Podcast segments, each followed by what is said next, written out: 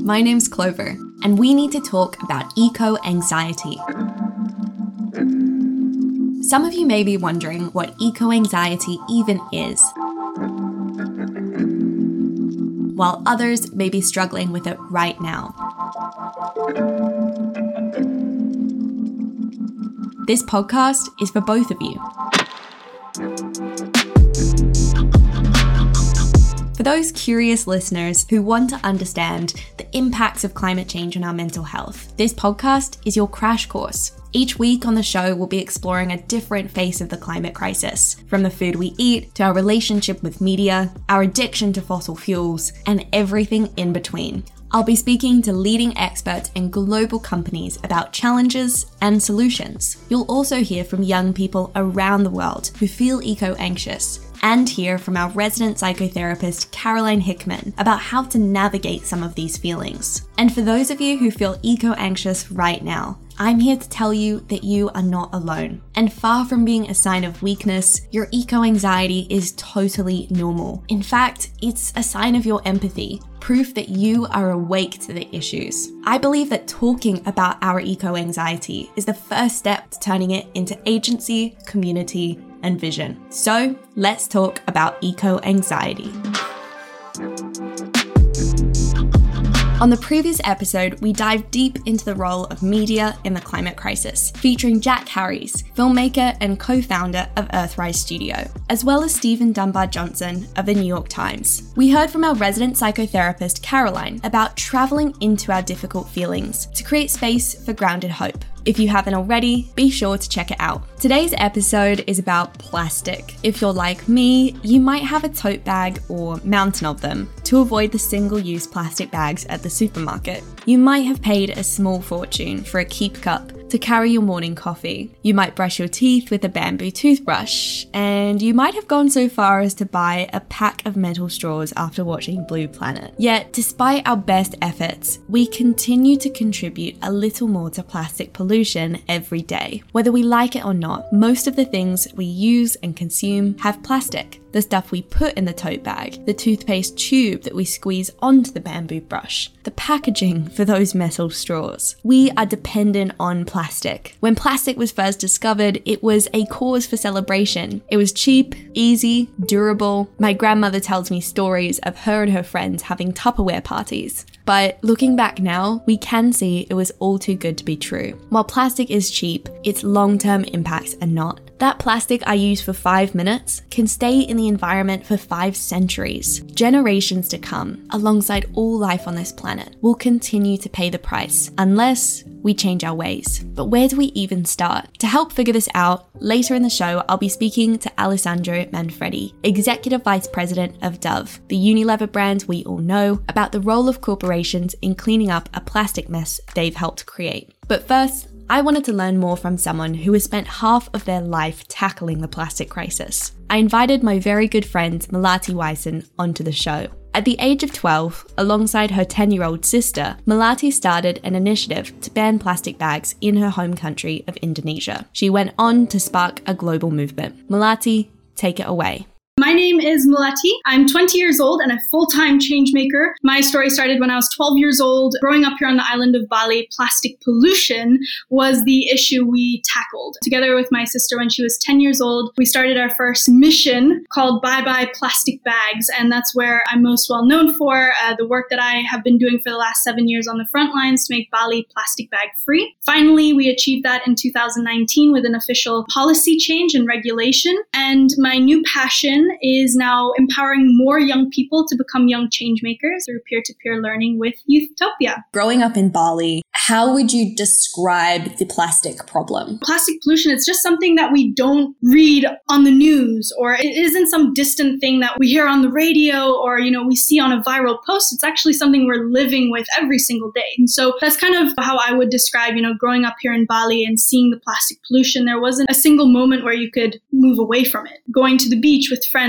swimming, learning how to surf, plastic was there. Walking through the rice fields, plastic was there. On the way to school, looking out of the window from the car, plastic was there. By 2050, there's more plastic than fish in our oceans. Oftentimes when we say that fact, we forget about the fish in the ocean. Going to the local beach, ordering from the local fishermen, bringing that back home, preparing that fish, opening it up, and out comes thick pieces, as thick as my nail, plastic. And that's something that is already happening. I mean, if you think about it in the eyes of being a fish or in the eyes of being a bird or in the eyes of a whale, you don't see the difference between plastic and food. The thing that we're finding a lot of here in Bali actually is already broken down thin polyester plastic bags, even like just unrecognizable plastic. And that's also what is the scary part of this whole plastic pollution crisis, is that you can't identify what it is. The responsibility that companies have when they produce these plastic items, here in Indonesia, they can get away with not identifying what type of plastic they use. And so the recycling facilities also have a hard time identifying what types of plastic it is. Not only is that impacting the environment and the ocean, something that not every one of us feels so connected to,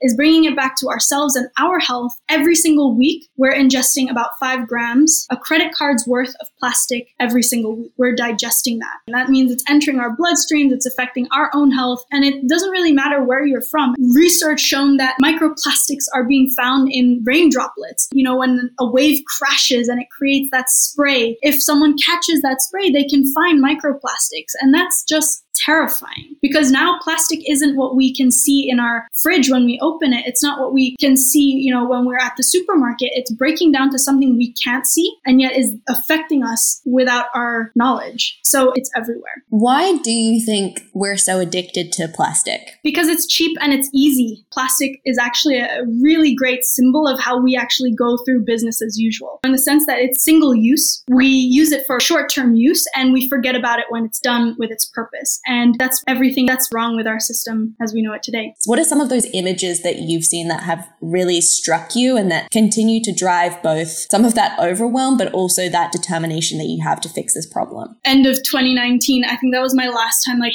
really physically going out into the field to one of the largest landfills in Southeast Asia. And, you know, I think 3,000 families live on this landfill. And it was heartbreaking, Clover. Like, honestly, I had to give a presentation because I was invited to kind of socialize with the kids and teach them why plastic was bad. And yet they were living on mountains of trash.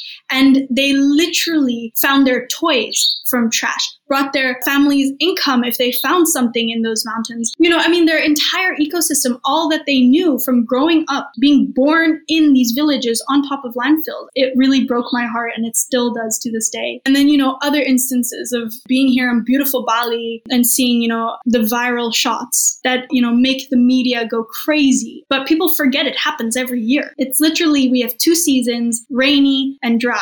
But there's a new one, which is trash season, and it's every year the same. And it every year makes the news. But why can't we stop it from happening? And so I think that's kind of a big driver of my frustration, what keeps me up at night, but also why I feel like we have to get to the bottom of this. Trash season, could you explain that to the listeners? Come to Bali anytime between October and early mid-March. You'll experience it yourself. Rainy season has become trash season because with the heavy rains and the monsoons that we have here on the tropical island of Bali, it washes all of the plastic that are, you know, on the riverbanks, in the communities, and out onto the ocean or onto the beaches, the touristy, beautiful black sand, white sand beaches that we have here in Bali. And of course, we see the viral pictures every year. Do you envision a world without plastic? Do you envision a world where we're recuperating that plastic? What do you see as that path ahead? Well, I think that there's definitely a lot of space for innovation and things that we haven't even seen invented yet.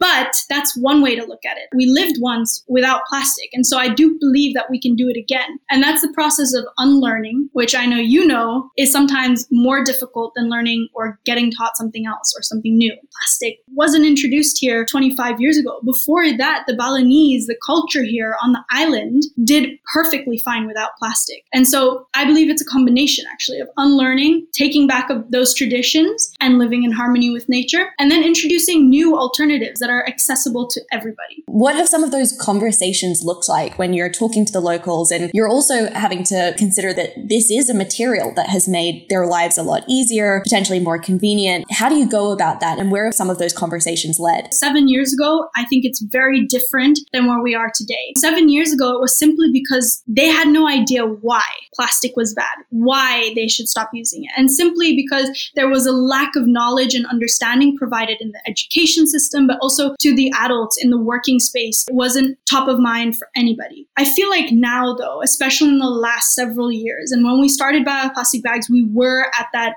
ripe sort of time where people were starting to ask the questions of, hey, something's not right with the plastic in our island. Now the problem is, they know plastic is bad. I'll tell you a story. I was down by my local beach here and I saw this old fisherman kind of sweeping up the parking lot area and I saw he was putting the leaves and then all the plastic pieces that were there and he just kind of bunched it all together and lit it on fire. And I went up to him and I said, okay, I have two options. One, I tell him what he's doing is really bad. Or secondly, I could ask him why he's doing what he's doing. And I went with the second and immediately he looked at me with sadness in his eyes because he knew what he was doing was terrible and toxic, for his own health and the children running around and everybody around. But he said to me, what else am I supposed to do with it? And so that's not education. That's simply a lack of accessible solutions. It comes back to the bigger picture, waste management, waste collection, waste separation. And that unfortunately has to be provided for a country or island like Bali and Indonesia from the top down, a government approach, which we're not seeing enough of right now. In all of the incredible work that you do with young people from all corners of the world, have you witnessed that eco-anxiety and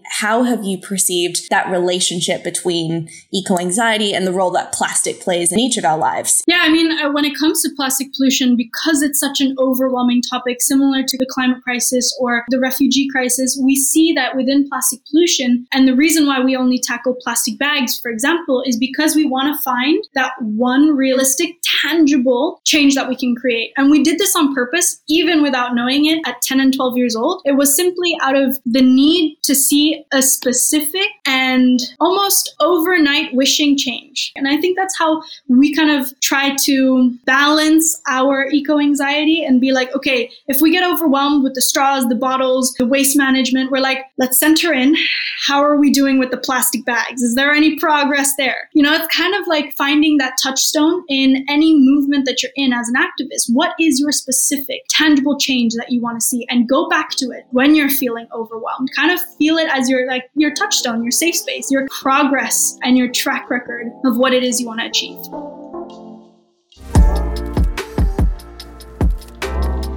I really resonated with what Melati said around the need to manage her eco-anxiety by finding as much focus as possible, honing in on that one part of a much bigger crisis, which feels way more tangible.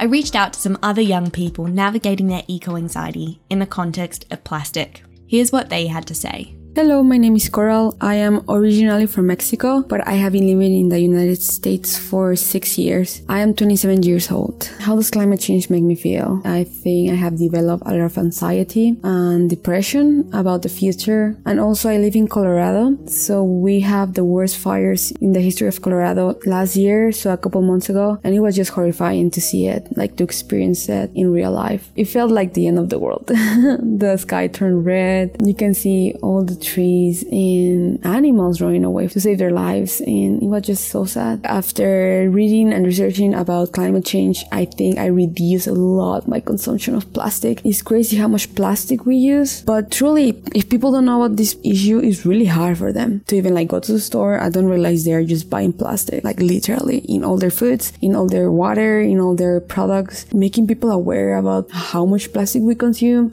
and how it's super hard to recycle it is part of the solution. Reduce the consumption, I think, is key. My name is Julia. I am from Pennsylvania in America, living on Lenni Lenape land, and I am 21 years old. If I were to put eco-anxiety into my own words, I would say it's standing in the middle of a tornado, where it's pretty calm in the center, but wherever you look around, there's chaos flying all around you, and you don't know what to grab onto first. It's when your chest gets tight and your throat a little dry, but you also have the urge to scream out into the world, but you can't quite find the words to say. And I cope with climate change by trying to learn about it every day and use the knowledge that I'm learning in my day-to-day life. My relationship with plastic is terrible. We should break up. It's not that healthy. Small choices still are important choices. I'm more mindful of what I purchase and what I support. When I think about it for myself, I feel like I can control my own actions and my own decisions. But when I look around to what everyone else brought into my own household or advertisements I see pushing products onto people that they don't need, I feel small. I feel like I'm back in the middle of that tornado, seeing it all fly around me, unsure of where to reach out to and where to turn.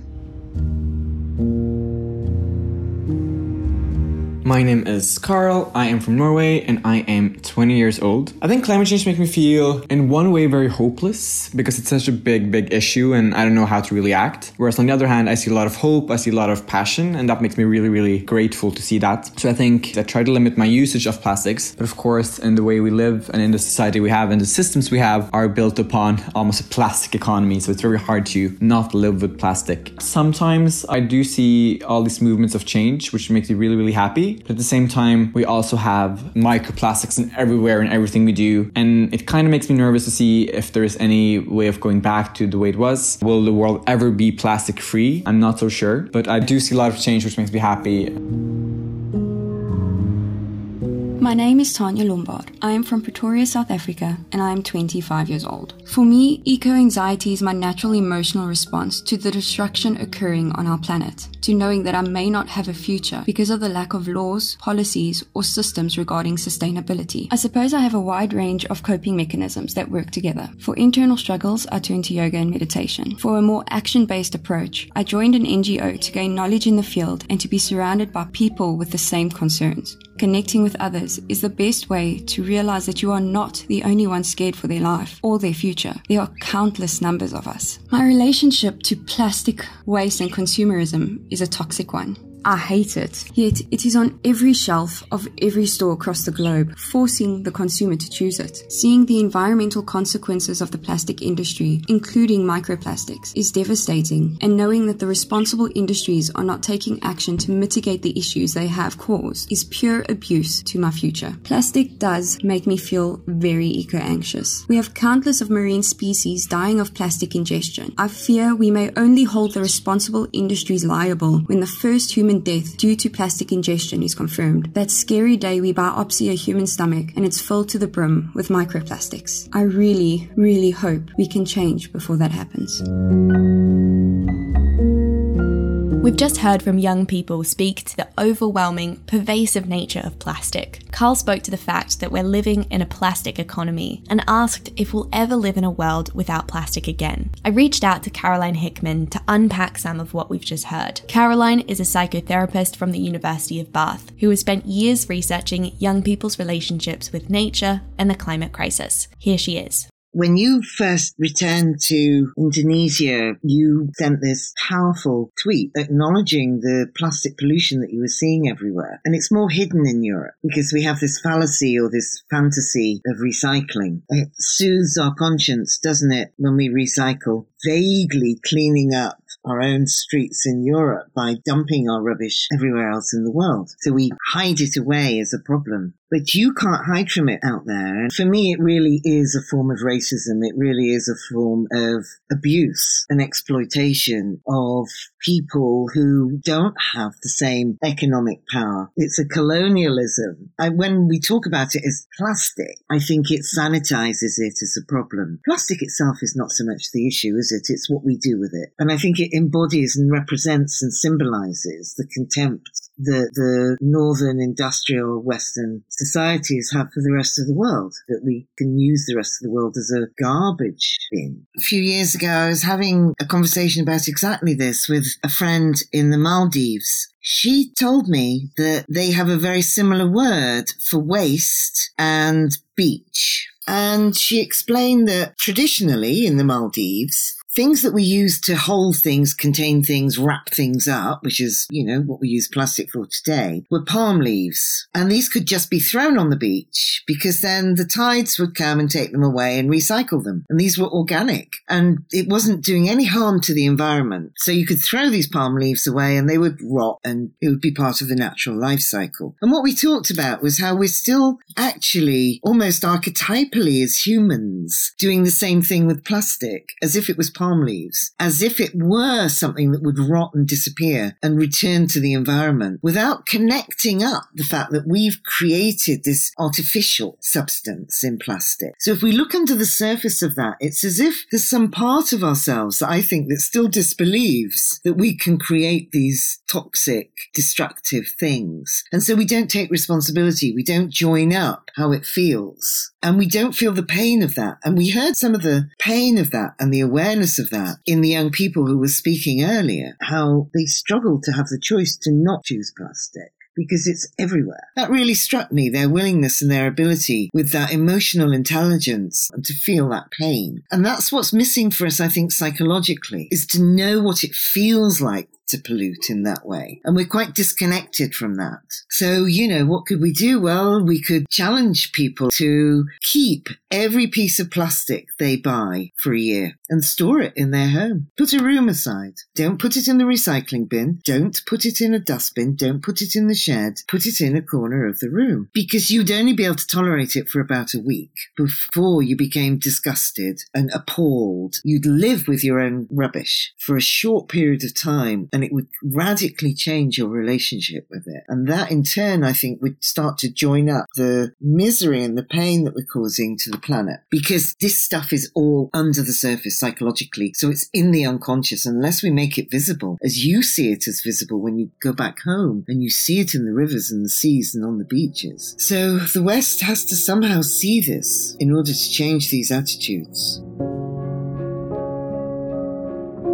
I thought it was fascinating how Caroline spoke to the fact that our behaviour hasn't changed, yet the stuff we're throwing out has. Because the introduction of plastic has happened so rapidly and pervasively, it seems our brains haven't quite kept up. We're disconnected from the true implications of our actions when we do throw plastic in the bin or in a place like Bali without any infrastructure, when that plastic goes into the river or up in plumes of toxic smoke. What I'd like to do now is speak to someone who understands the problem from a different angle. Someone who represents a company that has contributed to the plastic crisis. I reached out to Alessandro Manfredi, Executive Vice President of Dove, a Unilever brand. Before we dive in, here is the DL from Dove. Last time I was at the supermarket, I was faced with the unenviable task of buying body wash. I confronted a sea of plastic. And after picking up what felt like 100 bottles, scrutinizing the labels, I came upon a product from Dove that's made from 100% recycled plastic. I looked into it and learnt that this innovation will reduce the manufacture of at least 20,500 tonnes of virgin plastic per year. That's about enough plastic to circle the Earth 2.7 times. This is all part of a wider plan to eliminate virgin plastic. By 2025, all Dove packaging will either be made from 100% recycled plastic, be refillable or reusable. They are also trialling new refillable deodorant and will make their iconic beauty bar packaging plastic-free globally. It all sounds pretty impressive, but that stat of saving enough plastic to circle the Earth 2.7 times makes my stomach turn at the thought of how much plastic Dove has already put into the environment. I'd like to hear more from Alessandro about what needs to happen for Dove as a brand to truly own their responsibility. Here he is. My name is Alessandro Manfredi. I work at Unilever, based in the UK, and I'm responsible for the Executive Vice President for the Dove brand. On the plastic pollution challenge, why are we in this mess? And from your view, what is getting in the way of us being able to fix it? It's no secret plastic is one of the biggest environmental threats of the planet. I think one of the issues, which is that we are all human and we happen to be all plastic addicts. Plastic is everywhere. We can't do without it. It makes our life easier and human beings like comfort. So there's nothing wrong with that.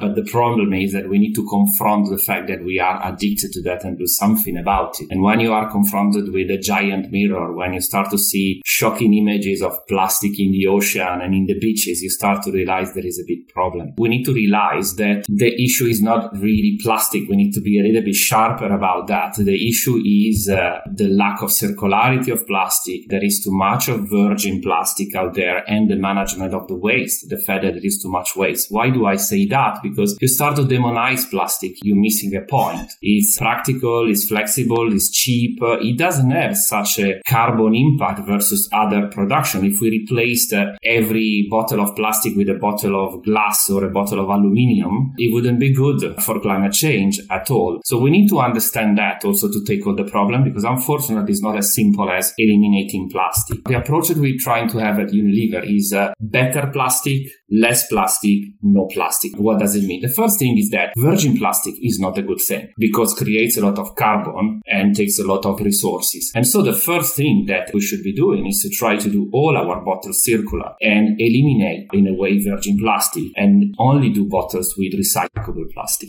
In North America and in Europe, we transform all our bottles in 100% recycled plastic bottles. Just to give you an example, the plastic that we saved in that initiative would help you to go around the world if you put all the bottles together 2.7 times. So it's like massive in terms of scale. We're doing the best to eliminate virgin plastic and make things circular. The second thing is less plastic. You start to design your bottles in a way that you have less plastic into your bottles, but also you start to think about refill systems. But when you start to think about refill systems, you start to encounter that consumers really don't love going and refill their bottles all the time. There are maybe few of them that are super engaged that would go to the supermarket and refill their bottle and go back with their bottle, but it's not practical. As I said, we love comfort as human beings. That's the way we are. We can educate human beings, but at the end, we need to accept how human beings are and trying to maybe to change it through different ways. So another thing that we're trying to do is to how do we make refillable bottles or refillable products sexy? So recently what we did, we launched a new refillable deodorant. It's cool. You like to have it in your bathroom. It's nice to touch. And then you are stimulated really to refill because you want to keep that product. And that's a design for life. But if I tried, and we tried, sometimes to design things to be refillable, but they were not really cool, then people said, why can't I go and buy another bottle at the supermarket? And therefore, it's not an easy way to change behavior, but when you manage to change behavior and you do it at scale, through less plastic, you make a big difference. Definitely, we need to play a role into creating systemic change. But of course, it's very difficult to do it alone. You really need to have governments and public organizations also to do their job. Over the course of this episode, we've heard from a number of young people for whom plastic is a source of great anxiety. I can definitely see that in my own life, feeling a real level of stress about the amount of disposable stuff that I throw in the bin, and then that huge frustration that comes from knowing that a number of the products that I buy aren't even recyclable, right? I think often it can feel really difficult to do the right thing from the consumer level when those solutions simply don't exist. What have you observed in the way young people around the world feel and think and act in response to the climate crisis? And have you been aware of this term and the rise of eco-anxiety? Yeah, I've been aware about that. For example, my daughter is 13, more than anxious, she's a bit angry in a way at why our generations don't really care about it. But yes, we see it a lot, and we have also statistics from the United Nations showing that actually the young generation are much more worried and anxious than the older generation. We're starting to see that actually sustainability and the environment, and especially plastic and climate change, to be very specific, and also deforestation, which is related, of course, to climate change, are really trending up. Do you ever feel eco-anxious yourself? Usually I feel anxious, not when there is a problem, but when there is a problem and people don't acknowledge it and are doing nothing. Then I get anxious. I say, come on, there's nobody really acknowledging acknowledging it and thinking about it. So when I feel anxious is when I hear leaders that say that there is not a big problem, whether they are political leaders, business leaders. That really makes me feel anxious because I say, come on, you know, I'm an optimist. So I think that things can always be turned around. But when people don't acknowledge the problem, no, they cannot be turned around. So that's what creates a bit my anxiousness. I think what gives me a bit more comfort is the fact that young people really care about it. Sometimes we have the stereotypical image of young kids spending all the time on social media and TikTok or playing games. But to be honest, actually, they are much, much more engaged than many previous generations. And they go in the streets and they care about it. And in the future, they will be the ones that vote in, vote out. And that gives me good hope. The second thing is that at least I am in a position where I can do something about it, where I can tell myself every day, am I doing enough about it? That, of course, makes you feel less anxious because you feel you have a little bit of control over a brand that has quite big scale to make some difference. You mentioned your daughter expressing her eco-anger even toward the role of previous generations and the frustration that can come in the face of inaction. What do you think is the role of young people in walking the corridors of power to actually change the institutional mindset? Do you feel that we should be having more intergenerational exchange within companies so that leaders who are perhaps experiencing a bit of a crisis in imagination can benefit from the disruption and energy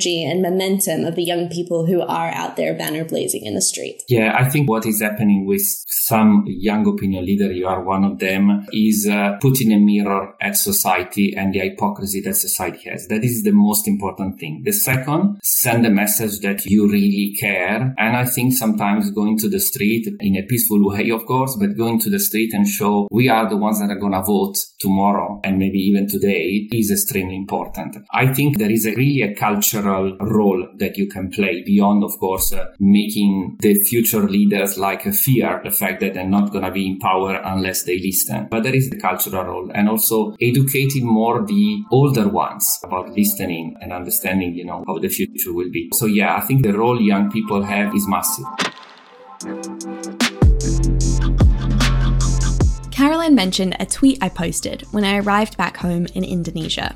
It has been a wake-up call after 2 years in the UK, seeing the air pollution, the disappearing trees, and the pervasive plastic. In my first 24 hours in hotel quarantine, I threw away 7 plastic water bottles. Bottles I used for 5 minutes, only to remain in the environment for 5 centuries. I was even more aware of this mounting plastic because I couldn't just throw it out of sight, out of mind. To Caroline's point, it was right there in the room with me. I wasn't using plastic because it was convenient, but because it was my only choice with the tap water being unsafe to drink. Today, 1 in 3 people don't have access to clean drinking water. In the past 2 years, we've heard commitments from companies like Unilever about how they'll end the plastic crisis. However, many of these commitments appear to plaster over the problem. Few of them promise to build fair, equitable communities. For example, how do you meet a zero plastic commitment in a country where there is little to no sanitation? How do you remove virgin plastic from the equation when there is no recycling infrastructure? How can you depend on consumers to lead the sustainability charge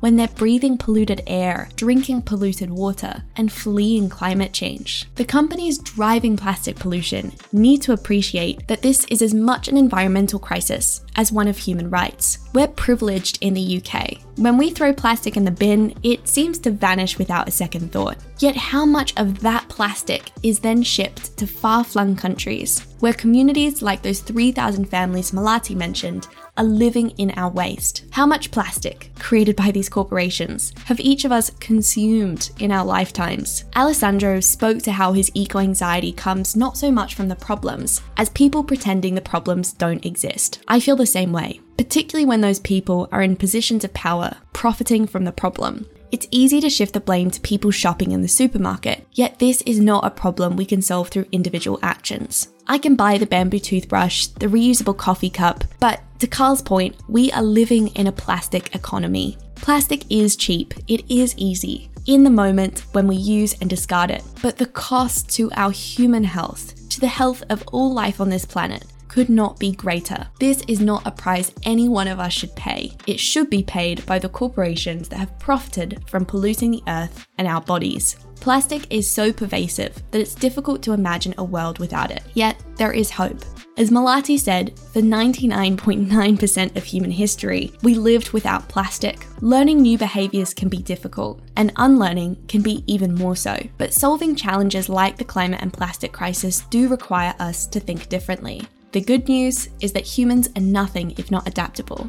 We need to be awake to the issues. That includes making the impacts of plastic pollution visible and truly connecting to the impact of our actions. Individual lifestyle changes won't solve the crisis. Yet staying awake to the problems, then coming together to place the pressure on big business and government absolutely can. This is where eco-anxiety can help us. We can choose to embrace the discomfort rather than shove it into a small box to make space for more convenient feelings. We can choose to be awake rather than blindly go along with the system of extraction and pollution that benefits corporations. And we can draw inspiration from tradition, look to our ancestors, our grandparents, in order to unlearn our attitudes toward disposable materials with permanent impacts. Making that choice to be awake to the issue and connected to the pain of those living through its direct impacts is critical to achieving a plastic-free world.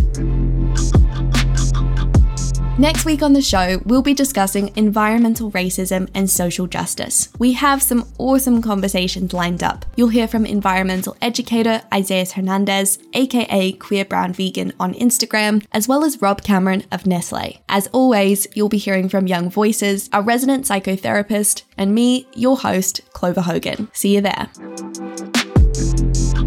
How did today's episode make you feel? Let us know by heading over to Force of Nature's Instagram @forceofnature.xyz and dropping us a comment or DM. We've also partnered with Melati's organisations Bye Bye Plastic Bags and Youthtopia to bring you some rad content on the gram. Be sure to head over there and join the conversation. Have you already signed up to our panel session on October 9th? If not, what are you waiting for? We're hosting a discussion with some of the young trailblazers you've already heard from on the podcast. For more info, head to forceofnature.xyz/podcast. We'd love to see you there. If you haven't already subscribed to the podcast, you know what to do. This podcast was brought to you by Force of Nature and One Fine Play. From One Fine Play, James Bishop is the executive producer. Kazra Feruzia is the editor and producer. Connor Foley is the producer and researcher, with additional creative support from Selena Christofides. Running Force of Nature takes a village and would not be possible without Phoebe Hanson, Kathleen Hamilton, Alejandra Arias, Sasha Wright, Julia Sams, Vida Han, and Zeneb Jadot. As a reminder, if you're feeling particularly overwhelmed by eco-anxiety, you can find a whole host of resources to support you at forceofnature.xyz. Additionally, if you are struggling with your mental health, please consult a medical professional.